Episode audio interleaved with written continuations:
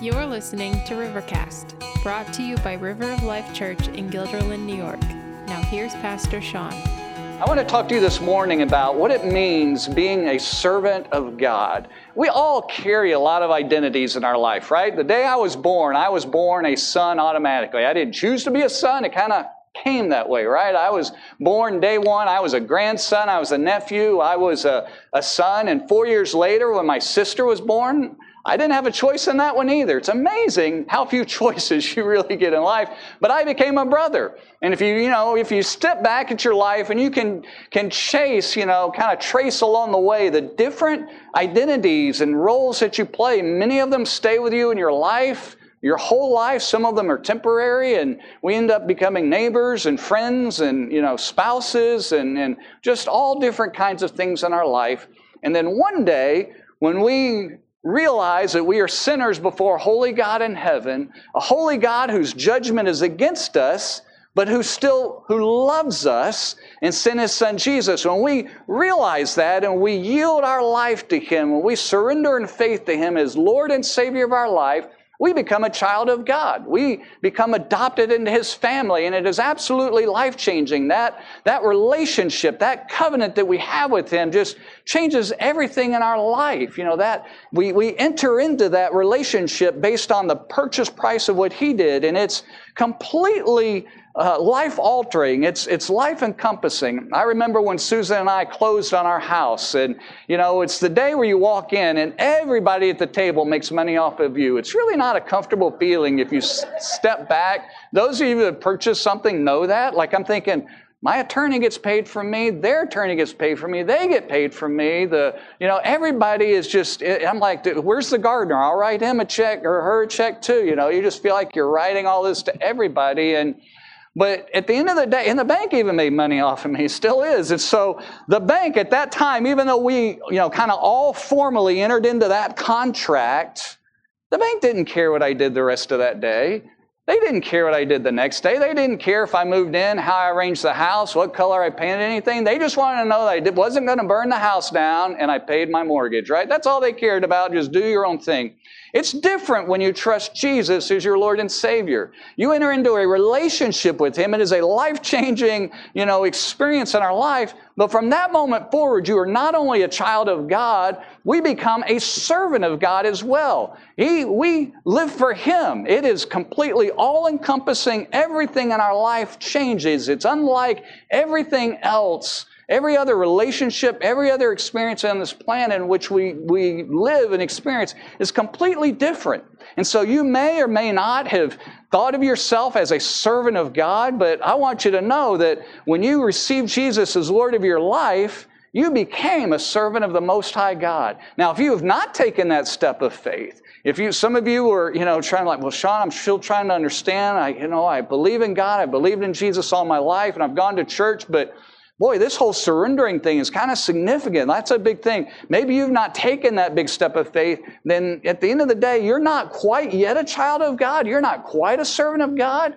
But that's the trajectory where you need to go because there's nothing like it in the whole world. There's nothing like God forgiving you of all of your sins, all of the junk, and having the privilege of serving Him, having a privilege of living for something bigger than yourself, bigger than just what you want to do, bigger than what your own purpose in life, that God says, now you live for me. And I've got something for you. I've got jobs for you, and I've got roles for you. So this morning we're looking, going to look at the call of Samuel into ministry. It's interesting. I have read Samuel many times, but it kind of didn't dawn on me until we've been walking through it. But Three times from the calling of, um, of uh, oh my goodness, of, of, Samuel. Actually, I got it mixed up. We're looking at the calling of David. So from the calling of Samuel and then of Saul, and now God puts his finger on David, calling him to be the king. Saul is getting replaced. And God says, I've got my man that I want to now lead Israel. Three different times we see that in one book. And I want us to recognize that God calls us. He calls each of us in relationship to Him, but He calls us to serve, and then He calls some to serve, and it's a little more, I guess, open or whatever, you know, pastors and evangelists, that kind of thing. But turn with me if you would, and we're going to talk about what it means to be a servant of the Most High God. Look at 1 Samuel chapter 16, verse 1. You'll remember that God has rejected Saul because Saul disobeyed God. He was a man who was jealous and, and just really half hearted in his obedience to God. And God said, Enough of this.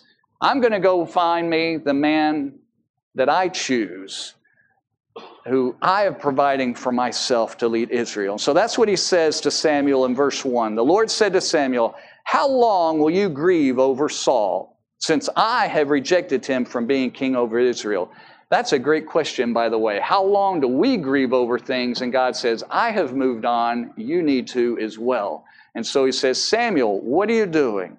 Fill your horn with oil, the sheep's horn, the ram's horn that would have had oil in it. He said, Fill that with oil and go. I will send you to Jesse the Bethlehemite, a man from Bethlehem, for I have provided for myself a king among his sons.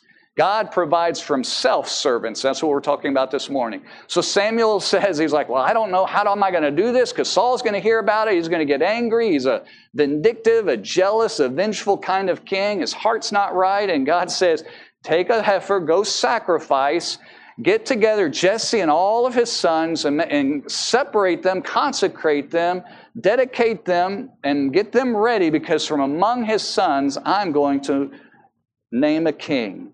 So in verse 6, we pick up the story. When, they, when he came, the sons had gathered. When they came, he looked on Eliab. That would have been one of the sons of Jesse.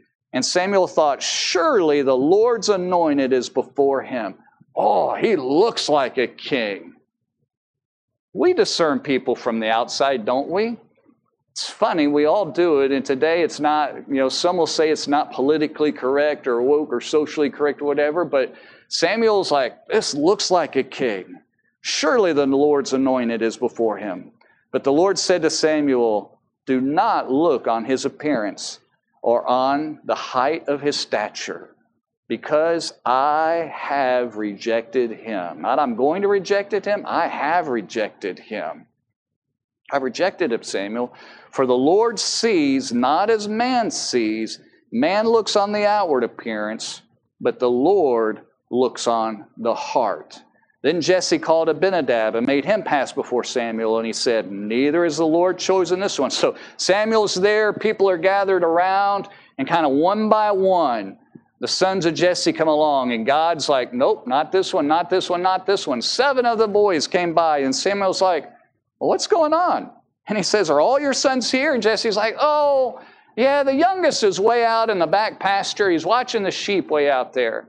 And Samuel's kind of like, I thought I asked you to bring all the boys. You know, we're not going to sit down. Go get him. Bring him in. We're not going to sit down until he arrives. And so we pick up the story here again in uh, verse, let's see, verse 12. And he says, And he sent him and brought him in. And this is talking about David. Now, he was ruddy. Doesn't necessarily mean he had red hair, but he just was more of a reddish tone. Maybe he was a redhead, right? You can't have too many redheads around. I used to, I not only used to be a redhead, I used to have hair. They both went kind of went together. So we don't know that he necessarily had red hair, but he just may have had a different skin tone or whatever. But anyway, he was ruddy, kind of, you know, rugged guy, and he had beautiful eyes. I guess dreamy eyes, might we say? I don't know and he was handsome. And the Lord said, Arise, anoint him, for this is he. This is the one. He's the king that I have set aside for myself. Then Samuel took the horn of oil and anointed him in the midst of his brothers. So everybody saw. So David went from the least to the greatest, if you will, right in front of his brothers.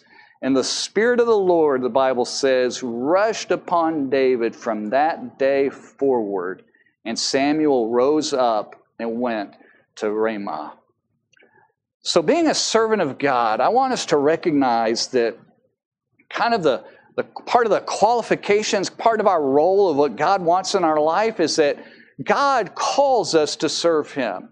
You see, the day when I was 13 years old and I realized that I was a sinner before God and I knew that I did not deserve heaven. I knew that because of my sin, I deserved hell. I was a pretty good kid as a 13 year old. I mean, I didn't always treat my sister right and she would say amen if she was here. She'd be like, that's right. But, you know, I didn't murder anybody. I'd never robbed a bank. I'd never raped anybody. I'd never stolen anything. I mean, I just, I was a pretty decent, normal, average kid, if you will. But I knew that I was a sinner before God. That God sees the heart, and God saw all and knew everything about my life. And I knew that I was not good enough before Him. That you no matter what good I had done, it could not outweigh the bad. And so I also knew that God loved me. And I had known for years the story that Jesus had died on the cross for me. Not the make believe story, but the history, the history that our Lord Jesus crucified, was crucified on the cross and rose again. And I, I got on my knees and I said, God, I know that I'm a sinner. I admit that. I know that I don't deserve heaven. But Lord, I don't want to go to hell. I, I, want, I want Jesus to forgive me and save me. I want Him to be Lord of my life. And in that time, that's when the gospel salvation that God had secured and provided for me 2,000 years ago came and was applied to my heart, and I became a child of God, that God saved me from my sin. But that is also the moment, that was also the time when God saved me to serve. You see, each of us who have surrendered our life to the Lord Jesus, it's not just that God saves us from our sin and we go about our life and, well, that's great. I'm all good. I'm in the clear now. Woohoo! I'm on my way to heaven. Got my plane ticket, you know, as it were. The, you know, I'm off on my, uh, my journey. But in that time that God calls us, He also has things for us to do. And He calls us to live a life to serve Him, to where everything in our life is, a, is an outgrowth of our worship and a yielding to His will and His desire in our heart. And so God was reaching down into David's life. And we don't know exactly when David really had trusted Jesus, trusted that the Messiah would come, that would be the one to pay for his sins. I kind of think it happened before now. I kind of think that it happened when he was out with the sheep and you read him, read all of the incredible Psalms that he wrote, just such an incredible heart for God. He was a young man who knew the Lord early in his life. But in that, God finally said, Okay, I got a job for you to do. And I'm calling you to serve me. Think back to when Jesus walked this earth. And when he went around and gathered his disciples and he gathered those 12 apostles, remember what did he say to them? He said, Come, Follow me, and I will make you fishers of men. I'll make you fishermen. There's kind of three parts to that leave where you are and come to me. That's what we experience when we surrender in faith our life to Jesus Christ as we leave where we are in our sin and going our own way and doing our own thing and we come to Jesus. And we yield ourselves to Him. We put our faith and our trust in Him as Lord and Savior of our life. Then He says, Your job is now to follow me. Now that you know me and have forgiven you your sins, your job is to follow me all of my life. You remember a, a couple of weeks ago, or maybe three or four weeks ago, that Samuel kind of gave us the little secret sauce recipe, the little graphic I showed you. He said, Look, Israel, look, Saul, here's this is not complicated. The, the, the Christian life is not complicated. It is not easy, but it's not complicated. He said, simply do this fear God, serve Him, obey Him, and follow. And if you do those things, it starts with fear, but really what God is after is us to follow Him, following Jesus, then it all goes well with you. And that's what Jesus was saying. He's like, Come, yield yourself to me, and follow me all of your days. And that's what we do for the rest of our life. And as we follow Him, He changes our life and we yield ourselves and we obey Him and we experience those things that were in that graphic that we talked about a few weeks ago. But then He says, I've got a job for you to do.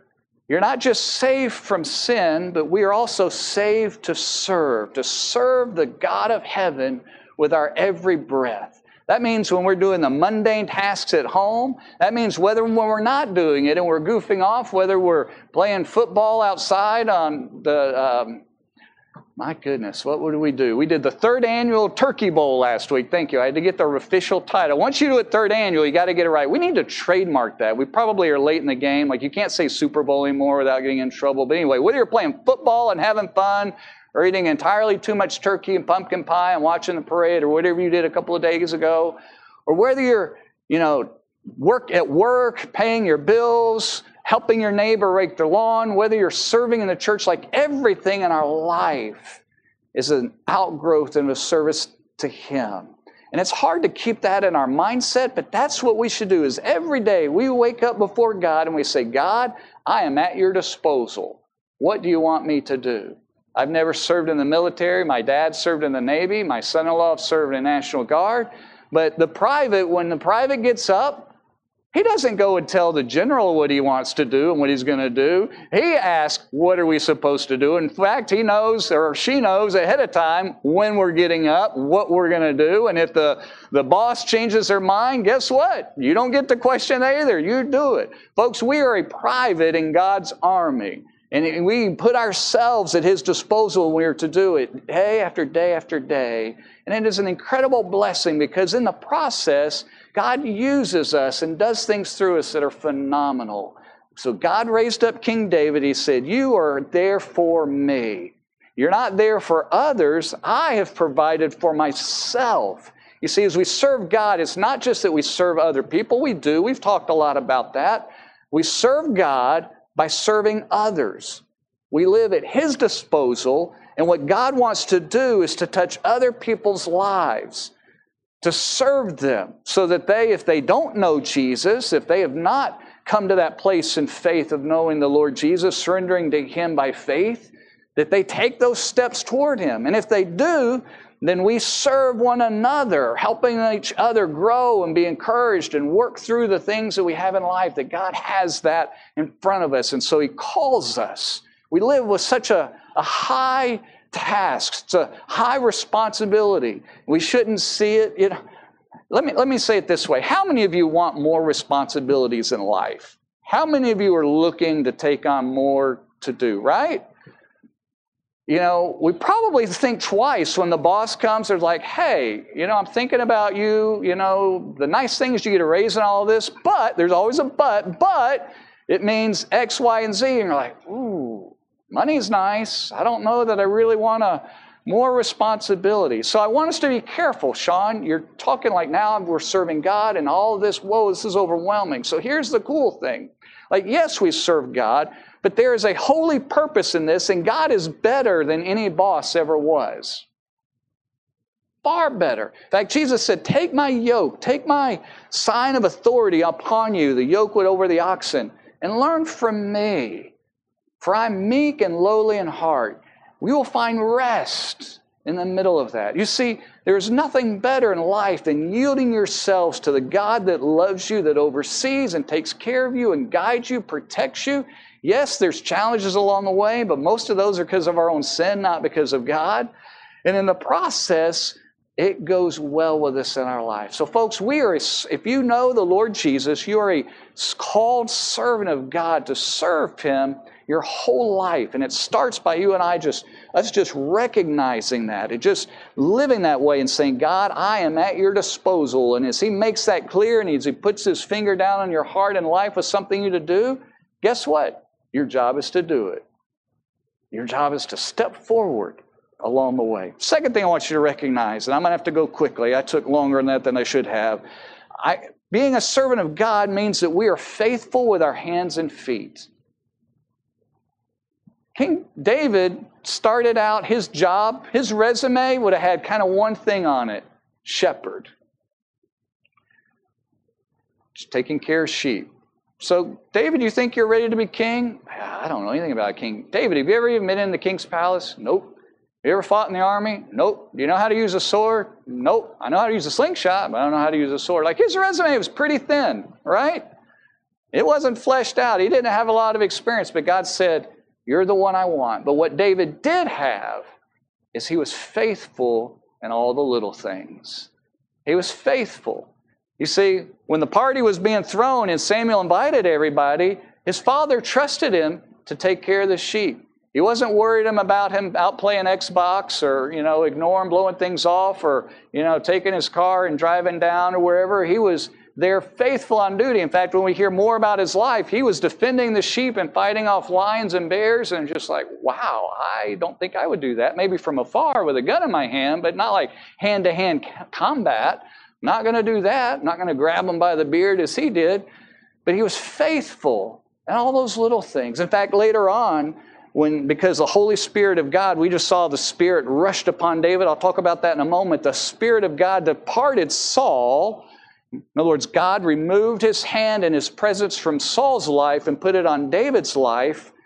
And there became coming a demon to Saul and began tormenting him and began creating even more fear. Saul was already a kind of a, a nervous man, a jealous, a fearful man, and all of that gave plenty of fodder for the enemy to play even more and more. And when the, the, the court of, of Saul heard about it, they said, We need to find someone who's skillful with music. In other words, who has a heart of God, who has the ability to, to sing and to play and all of that, that can come and minister to you to help this thing to leave. And when they said that, they said, There's a guy. In verse 18, he says, He's one of the young men. And I've seen, he says, Behold, I've seen a son of Jesse, the Bethlehemite, who's skillful in playing, a man of valor, a man of war, prudent in speech, a man of good presence, and the Lord is with him. You see, we see David's life early on. He wasn't looking to be king, he was faithful with his hands and his feet, faithful in the little things of life. Jesus said that one who is faithful in very little is faithful in much. Your job and mine as a servant of God is to realize that all the little stuff matters to God in heaven. Sometimes we think, well, I'm not a servant of God because I'm not doing this big thing. I don't have this big whatever. It's like, that doesn't matter. God says to us, as you are now my child, you are my servant, be faithful in the little things. Because says, I'll tell you a secret, if you're not faithful in little stuff, you're not going to be faithful when it's big. We get that backwards sometimes. We think, oh, this is just a little, it doesn't matter. I'll cheat a little here. I'll, you know, I'll just, yeah, it's no big deal. Nobody's watching it. God is. And God's like, well, if you're not going to be faithful when it's little and doesn't matter, why are you all of a sudden going to wake up one day and be a different person when it does matter? Because if you are faithful in little stuff, you for sure are going to be faithful in the big things. So, my challenge to us this morning is are you being faithful in the little areas of life? Are you being faithful in all the little things when people aren't watching and whether it's tending the sheep? David, if we looked at him, uh, you know, we don't really know exactly what his relationship was like with his brothers. In my mind, you know, all the brothers were to be called to the party, and he was the last one out there. Oh, yeah, it's our kid brother. Yeah, he doesn't matter. He's just out watching the sheep. Yeah, we, we don't need him. Like, I, I would have been a little bit offended by that, wouldn't you? But yet he was just faithfully serving God in all the little details. To the young adults and our teens in the room, especially you as you're beginning to you know, to, to, to grow and think about things in life. And maybe it, you're at the stage where it's a little intimidating. Well, I don't know what I want to do. And especially, you know, the adults in the, in the room are like, so what do you want to do you grow up? And you're like, oh, do I have to get asked that again? I don't know what I want to do. You know, how many of us knew when we were that age? It's kind of an intimidating question, you know, and you haven't seen, you've, you've lived a little slice of life and you don't have a big picture what this whole world has. So whether that's where you are, or maybe you're got a picture of it and you're kind of aspiring to do these things, I want you to realize is that God doesn't entrust big things to people who aren't faithful in little things. So pay attention to those little things along the way and be faithful in those because God sees all of those. He watches all of those. And that leads me to the third thing is that God, what He expects of us as His servant is for our hearts to be approved not by us, but by Him. By Him. We stacked, cut and stacked some firewood this weekend, and I like using a chainsaw. It's just, it's fun. You're like, oh, great, Sean, come to my house. No, I don't like it that much, all right? I like it for my house. I'll help you a little bit, you know. But it's nice when you cut something and you start stacking, you look back and you're like, that's good work. You know, you've got a sweat going on, you've worked, and you're, especially if your back's not falling apart and you're not like, oh, what have I done? It's, we all step back in certain things in our life are like, that's good. There's satisfaction in it, right? And we, on the inside, want to look at our heart and say, yeah, that's good. I'm okay. I'm where I should be. But the one that really di- discerns and knows our heart better than we do is the God of heaven. In fact, our heart really eludes us. We really don't know what's in the depth of our heart. If you've ever said something before and said, I don't know why I said that, that's not me, I don't know where that came from. If you said it, it's because it's in your heart. If you thought it, it's in your heart. If the attitude's in there, it's in your heart. And we don't really know the bottom of that, kind of like the well, right? My well goes down a couple hundred feet. I've never been to the bottom of that well. I don't know what it looks like. I can envision it, but I've never been there. It's kind of that way. And so God is looking at David's heart, and God tells Samuel, not this one, Samuel, you are making the same mistake again with Saul. You thought Saul was something good. You're looking on the outside. I don't look the way you look. I don't care how tall a person is, how short they are. I don't care what they look like. I don't care any of those things. I'm looking at the person's heart. For you and for me, God cares about our heart most of all. That's what matters before Holy God of heaven, not the stuff that's on the outside. We live in an image management world. If we didn't, social media would not exist. You realize that, right? Social media wouldn't exist if we didn't care about the way other people perceive us. There would be no Facebook. There would be no any of it. Instagram, all that. Hey, look at me. Look at all of this. Woo, woo, woo, woo. Yeah. There would be none of that. None of it. Because we live in a, we care about our reputation. We care about the way other people perceive ourselves. We're polishing it and we're waxing it and we're making sure that it looks good and has a shine to it.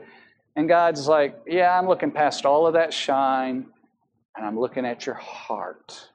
What God expects in our life is a heart that is approved by Him. And the only way that's approved by Him is through that relationship with Jesus, because our heart is full of sin and nastiness.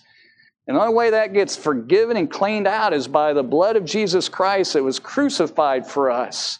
And by His grace, it gets applied to our life. And, and more and more as we follow Him, and as more and more that we live for Him, He begins cleaning that out. See, the problem with Saul is he did not have a heart that was right with God. And because he didn't have a heart that was right with God, he did things that were not cool. He disobeyed God, and God rejected him. And God said, I need a king who's going to be yielded to me. I needed a king who's all in, not on being king, not who's erecting statues of himself like happened last week, but I need a king who's going to follow me who makes more about me than he does himself.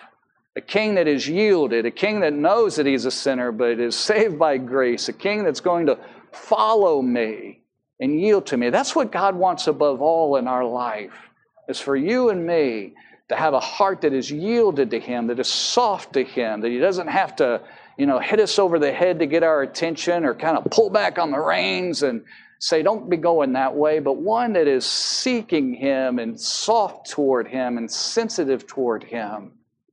We need a heart that is approved by God, and only knowing the Lord Jesus and walking with Him and following Him day after day and allowing His conviction of our sin to convicts us of our sin, that we confess that and recognize it and see Him change in our life. Only that brings the change in our heart that God so looks for.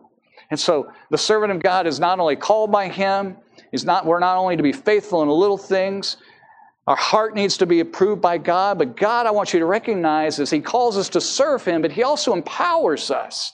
See, sometimes we get intimidated by serving God. Well, I can't do that. I don't know how to do that. I've never done that before. This is too big. And God says, Good, because now you got to depend on me. You see, the Holy Spirit rushed upon David, the Bible says, flew upon him into his life, as it were. The anointing of the oil was something that the, the kings and prophets and priests were the three kind of roles and ministries in the Old Testament that were anointed with oil. And that they took the, the ram's horn and had oil in it. You know, if you know anything about the old days in America, you know, a person would have their powder horn, you know, it would be like a cow's horn, and be powder in it, and You'd use it to stuff your gun with as you before you shot it. Well, this was a horn, a ram's horn that would have oil in it. I presume there was some sort of cork or stopper in it of some sort. and they would take the oil and they would pour it over the person's head. And it was a symbol, it was a sign. It didn't physically do anything, much like baptism doesn't do anything to actually, you know, to wash away our sins, but it was a sign that that individual had been chosen by God for a special service, but it was a sign that now the Holy Spirit was upon them. So the, the anointing was the picture the reality was the Holy Spirit rushed upon him, as the Bible says there in verse 13. And from that day forward, the Holy Spirit was with David. You see, God saves us. The Holy Spirit enters into our life in the New Testament, and He is with us. He lives inside of us, the Bible says. And He equips us, helps us to accomplish the things that God wants us to do. He's the one that changes our life day after day after day, but He's the one that empowers us to accomplish the things of God. Later on in, in Samuel and over in uh, the Kings, David looks back in his life and he's kind of, he's a little bit in retirement mode. And he says, God, by you, I can walk into the darkness because you light my path. By you, I can leap over a wall. By you, I can run against a troop. And what he's saying is this He said, God, I didn't have a clue how to become king, but you lit the pathway to show me what to do. Day after day, I didn't know what I was doing, but you did, and I just followed you.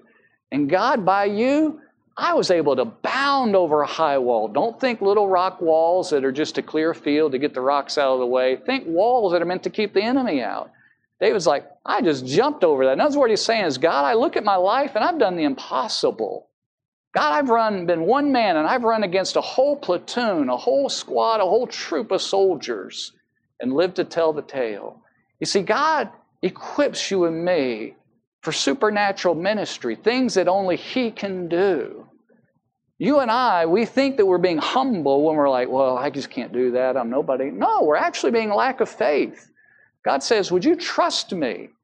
I'm just looking for someone, as the scripture says, someone. The Bible says that God's eyes run to and fro throughout all the earth, looking to show himself strong, give strong support to those whose heart is blameless toward him. There's that heart again. God's like, I want to use you. I'm looking for somebody whose heart's blameless and I'm just, I'm looking. In other words, these are kind of hard things to find. These are precious stones in the world. And God's just looking for us to just be willing to trust Him, to show Himself strong as we live our life and as we serve for Him. And the key commodity in that is a blameless heart. So, folks, I don't know what God is wanting to equip you. You feel unqualified for or feel nervous about, or I don't know if I can do this. I've seen some young adults, you know, as they think about having baby, I could never do that. I don't know what to do. Well, there's part of that that's good. You ought to think this is an awesome responsibility. That's big deal. But God will help you. Like there's nothing that comes along in your life. If your heart's blameless before God and the Holy Spirit lives inside of you and you know the Lord Jesus, that He doesn't help you with. Nothing. He equips you. He gives you what you need as long as you're serving Him and living for Him in your life. And then he, he gives us, we've talked before, I won't go into it, but all the spiritual gifts and all of the things to be used of Him in the life of around us. I look at River and the different people that do so many things. I'm in awe of things and abilities and skills. You know, not just the spiritual gifts, but in general. I mean, look at King David. He was a warrior king. But the man had a passionate, tender heart. Read the Psalms, and he, later on he's known as a sweet psalmist. He was a musician at heart, and he had a heart for God. Usually don't think of those kind of, you know, two things going together, but all of that were things that God had put in his life. And you and I are the exact same way. That we have uniqueness about us that God wants to use in the world around us. If we're willing to make ourselves available to Him, and to trust Him and to work on our heart and allow Him to work on our heart before Him and allow the Holy Spirit to equip our life. Well, two things and then I'm done. David, as, as other people looked at his life and discerned what he was. They called him a man of valor, a man of, of war, a man who was, was brave and, and skillful in what he knew. He might not have known swords, but he knew how to use a slingshot, as we'll see next week. But the Bible says that he was prudent in his speech in verse 18. It's kind of the same thing that it said of Samuel. You may not remember it, but the Bible says that none of his words fell to the ground. And Samuel, or King David, was the same way. That there was a wisdom about his speech. He didn't speak frivolously, he didn't blow hard, he didn't speak arrogantly. That his words were wisdom and prudent, even as a young man. I think back to 1 Timothy 4, where Paul, you know, talks to Timothy, and it's used in youth groups all around the world, but uh, where the Bible challenges us, and we're to challenge young people to not let anyone despise them for their youth. In other words, it's not saying, hey, teenagers or young adults, don't let anybody disrespect you. Make sure you stand up for yourself. It's not saying that. It's saying, hey, act in a way that nobody would look down on you. In other words, you be an example in your speech, in your conduct, in your love, your faith, and your purity. That's the way we're all supposed to be. Young adults and teens are supposed to lead the way. There's a challenge in that. We should expect that and help them with that, but we're all to be there. Servants of God are careful with their words, careful with them careful in what we say and how we say it, careful in our life and what we do. And then the last piece of this is a servant of God that I just love this observation. This was another man giving us a glimpse of David's life in verse 18. It says that the Lord what is with him. That person stepped back and kind of bottom line said, You know what? God is with that man. He is with him. Sometimes you and I want God to be with us. But the problem is is we're not with God. God is not with people who are not with him. All right? If you're with God, then God is with you. You're doing your own thing, sorry, God is not with you. So let's get the kind of the, the cart before the horse there, all right? This is said well, it's under the inspiration of God, it's said the right way. There is a piece of this that's incredible that when you have yielded and are before God and following Him, you are with God. But the crazy thing is, as you're with God, it flips. And the God of the universe is with you. With you. And there's a confidence as we live our life God is with me. He is with me. He is for me. He is with me. I am walking with Him. And that is a promise that every child of God can claim when they're living the life of a servant of God. That the God of heaven is with you. We sometimes miss that. We sometimes forget about it. Quite frankly, it's part of being human. I can't say that I was sitting on Thanksgiving Day as I slammed down my nice, wonderful piece of pumpkin pie. God's with me right now. This is great. Honestly, I was thinking about eating pumpkin pie. You know, my life wasn't very deep in that moment. It's okay. But we need to regularly, daily in our life, God, I want to be and I'm with you. And there is not a proudness or an arrogance, there is a confidence, a hopefulness, and a faith. God, you are with me. And that's the blessing of God that settles in on the life of people who know and follow Jesus. That's what God wants us to be and experience in our life, folks. That's what He wants in our life. We, in the t shirts that we just purchased, what, a few months ago, back this summer, I think, if you look on them, I don't remember how the words go. I know some go up and down or whatever, but it's love, grow, serve. God wants us to love Him and enter into that relationship with Him by faith and turn around and love others, right? That's what Jesus said. And He wants us to grow. If you are drawing breath today and you are at 98.6 temperature, in other words, you're alive, God has something for you to grow in. He's not done. You've got new things going on in your life, new stages, new things where you're learning faithfulness and trustfulness and obedience and new opportunities of service. Every one of us. And He wants us to serve, to serve Him and to serve others. By the way, you can't love God and love others without serving God and serving others. You can't love God and not grow. You can't grow without serving. All of those go together. And when we live in that way, God has just a way of settling His hand upon our family and upon our life. That doesn't mean that nothing bad ever happens to us, but it means there's a witness of God that just people look at us and say, man, God is just blessing them and with them and walking with them. That's not for the precious few, folks. That's for anyone who knows the Lord Jesus. But the issue to get to that point is our hearts have to get right before God.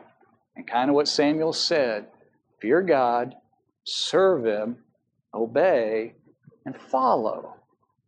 And as we follow, we serve God and we obey Him and all the things that we want to do, the ministries that He calls us to, and His life settles upon us. So I don't know. There's many targets in here this morning. I don't know what God has been speaking to your heart about.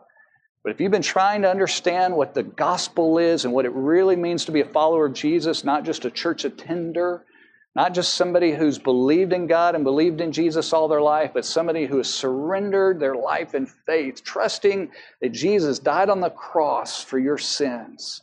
And your whole hope and confidence is in that alone, not in your baptism, whether you were a child or as an adult, not in church attendance, not in anything a church has done in your life, but simply that Jesus died for you. If you've not taken that step of faith this morning, I urge you to, before God, to get on your knees in your heart at least, if not physically here, but to yield yourself. Admit that you're a sinner and ask Jesus to save you from your sins. Only Jesus can deliver you from that and make you a child and a servant of God. I would love to talk to you about that. There would be others here that would be glad to help you with that. We're available to you. But maybe along the way, God said, you know what, you, you've been pretty faithful, but there's some little things in here you haven't been. Acknowledge that to God. Confess that. And go take care of business. Do what you need to do. God's a gracious God when we turn to Him and get it squared away. Maybe you've been kind of on the outside managing your spiritual Christian image, but on the inside, your heart is not where it should be. Leave the outside stuff alone. Deal with your heart. Maybe God's been speaking to you about that. Maybe God's been speaking about your speech. Maybe you've just kind of been like not living in a way that, you know, you've kind of been trying to get God to be with you, but you haven't been so focused on being with God. I don't know what God has been dealing in your heart with this morning, but respond to Him in obedience and faith and confession and take that next step in your relationship with Him, whatever that might look like. If you need to talk with somebody, one of the pastors, be glad to talk with you after the service. Others would be glad to talk with you as well. But take that next step to Him. I can't think Thanksgiving weekend, it's our holiday, it's our human holiday, but there's no better way to be thankful to God than to respond in faith to what He's done for you and to respond in obedience and to ask Him to work in your life. He knows you don't have it all together. That's why He sent Jesus. But He'll help you if you reach out to Him. Pray with me. Thank you for listening. Join us every Sunday at 10 a.m. at River of Life Church or find us online on Facebook, YouTube, or at riveralbany.com.